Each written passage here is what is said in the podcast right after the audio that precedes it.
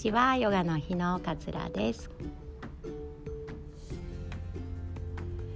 え今日はカルシウムの話をしたいなというふうに思います、まあ、カルシウムって聞くとね骨を丈夫にするってイメージがあると思うんですけれどもまさにねその骨についてちょっとお話をしたいなっていうふうに思います。えー、私たちね女性の平均寿命っていうのはもう80歳を超えてきていますねなのでねあの本当人間100年時代なんて言われていますけれども医療の発達もすご素晴らしいものがあるので100歳までね生きる人っていうのもすごく増えてくるんじゃないのかなっていうふうに思います。でただねこう長生きをすればね幸せなのかっていうと、まあ、それはそれでね幸せだとは思うんですけれどもやっぱり生活の質を保ったまま長生きするっていうのがすごく大切な要素ではないのかなっていうふうに思うんですね。生活の質を維持するっていうのは自分で歩ける自分でご飯がで食べれる自分で排出ができるあのトイレができるってことですね。っていうこの3点がいつまでねあの何歳になっても自分でできるっていうことがすごくねこう長生きするにあたって、えー、大切なことなんじゃないのかなっていうふうに私はよく考えています。でちょっととあるねお客様がお話ししてくださったことで、まあ、昔ね摂食障害があって、えー、若い時にね結構生理が止まっていたあの期間があったんですなんていうようなお話をしてくださった方が、えー、いらっしゃいました。結構ねその摂食障害があったんですってことを人にお話人にこう話をするのってすごく勇気がいることだと思いますしその方はねもうお子さんも産んでその摂食障害っていうのもクリアをして今はねすごく食事に気を使いながらお子様の食事もすごく大切に考えながらねこう生活をしているとても素敵な方なんですけれどもそういったね告白をしてくださいました。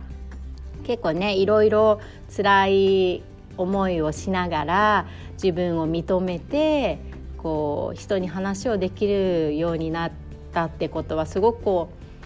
いろいろなことを乗り越えてこう強くなったんだなっていうふうになんかすごい感動したね。あのことなんですけれども私がその方に言ったのがぜひぜひカルシウムを積極的にとってくださいっていうふうにまずお伝えしました。そしたらその方すごい驚かれててえやっぱりそう思うんですか？みたいに聞いてくださったんですね。っていうのが骨密度を一度なんかあの軽い事故をしてしまったらしく接触事故をしてしまったらしくて足首の骨を折ってしまったそうなんですね。でその時に骨密度を測ったらその方30代の方なんですけれどももう40代後半ぐらいの骨密度ですって骨密度ですっていうふうに言われたらしいんですね。でその時にえなんでだろうってあまりこう腑に落ちなかったそうなんですね。で私はあやっぱりねって逆に思ったんです。っていうのは若い時にこう摂食障害とかがあって生理が止まっていた方っていうのは骨密度がねやっぱりあの薄くなっているあの可能性がすごくあります。というのは、えー、生理が止まると女性ホルモンのエストロゲンっていうホルモンが止まっているはずなんですねあの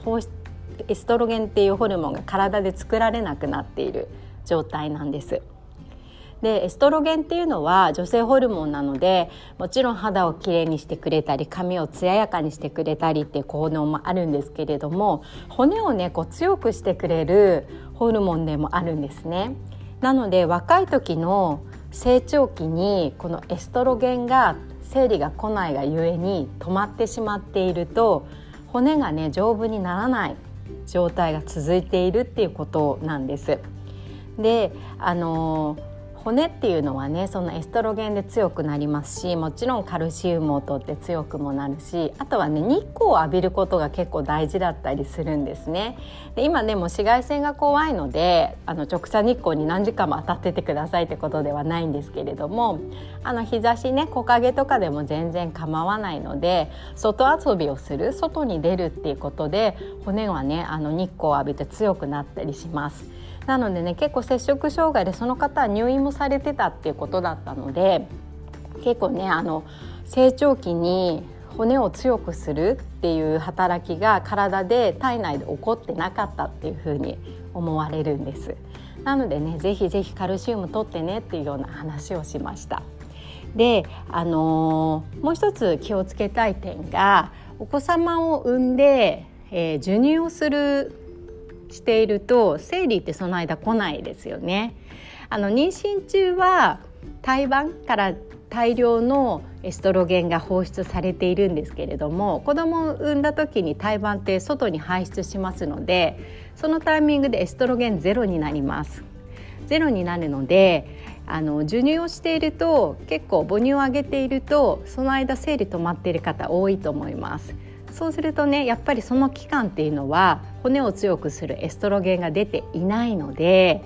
この時期もね是非ねカルシウムを積極的にとってもらいたいんです。特にそういう若い時に生理が止まってた経験がある方で、えー、お子様を生まれて母乳をあげてまた再び生理が止まっている状態の方っていうのはあのカルシウムが圧倒的に不足していますのでぜひぜひねあのカルシウムをとってもらいたいなというふうに思います。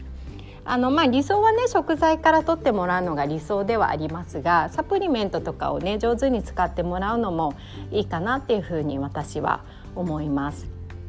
なのでこう牛乳を飲んだりとかねヨーグルト食べたりしながらちょっと補う意味でカルシウムのサプリを取ってもらってもいいかなと思います。でカルシウムっていうのはカルシウム単体で取ってもあの体に吸収されないのでできればカルシウムとビタミン E を一緒に取ってください。ビタミン E ねあの鮭とかにね豊富に含まれているので例えば牛乳と、え鮭の焼いたものを朝ごはんにして食べてもらったりとかっていうのもすごくね良かったりしますので是非是非ね若い時生理が止まってたみたいなえ経験がある方はねあのカルシウムを取ってもらって今後何十年ねこの先まだまだ生きますので骨を強くしてもらって100歳まで生きても骨が強いまんまでいるっていうのがすごく大切だと思います。よくねあの布団につまずいただけで骨折っちゃったとかっていう80歳ぐらいのおばあちゃんっていらっしゃるんですけれどもそれはね本当に骨密度が薄くなっちゃっているからなんですね。なのでぜひぜひね骨密度を通常に保つためにもカルシウムをとってもらってあの楽しく長生きができるっていうのがすごく大切かなっていうふうに思います。いろいろなねあの経験を経てねいろんなことが私たちあると思いますけれどもぜひぜひ体のことを第一に考えて今からでも十分リカバリーできます。知識がねあれば全然リカバリーできると思うのであのそういう経験がある方はぜひカルシウムいっぱい取ってもらいたいなと思って今日はお話しさせていただきました。その方はねもうあえっ、ー、とね子供2人いてとてもね幸せそうに暮らしているので一緒にヨガをしながらねなんか笑ったりしてああよかったななんて思いながらね しみじみ昨日昨日あったんですけどねあのあの一緒にねヨガできてよかったねみたいな感じで話しながら楽しく一日を終えました。では今日はねこの辺でおしまいにしたいと思います。聞いてくださってどうもありがとうございます。さようなら。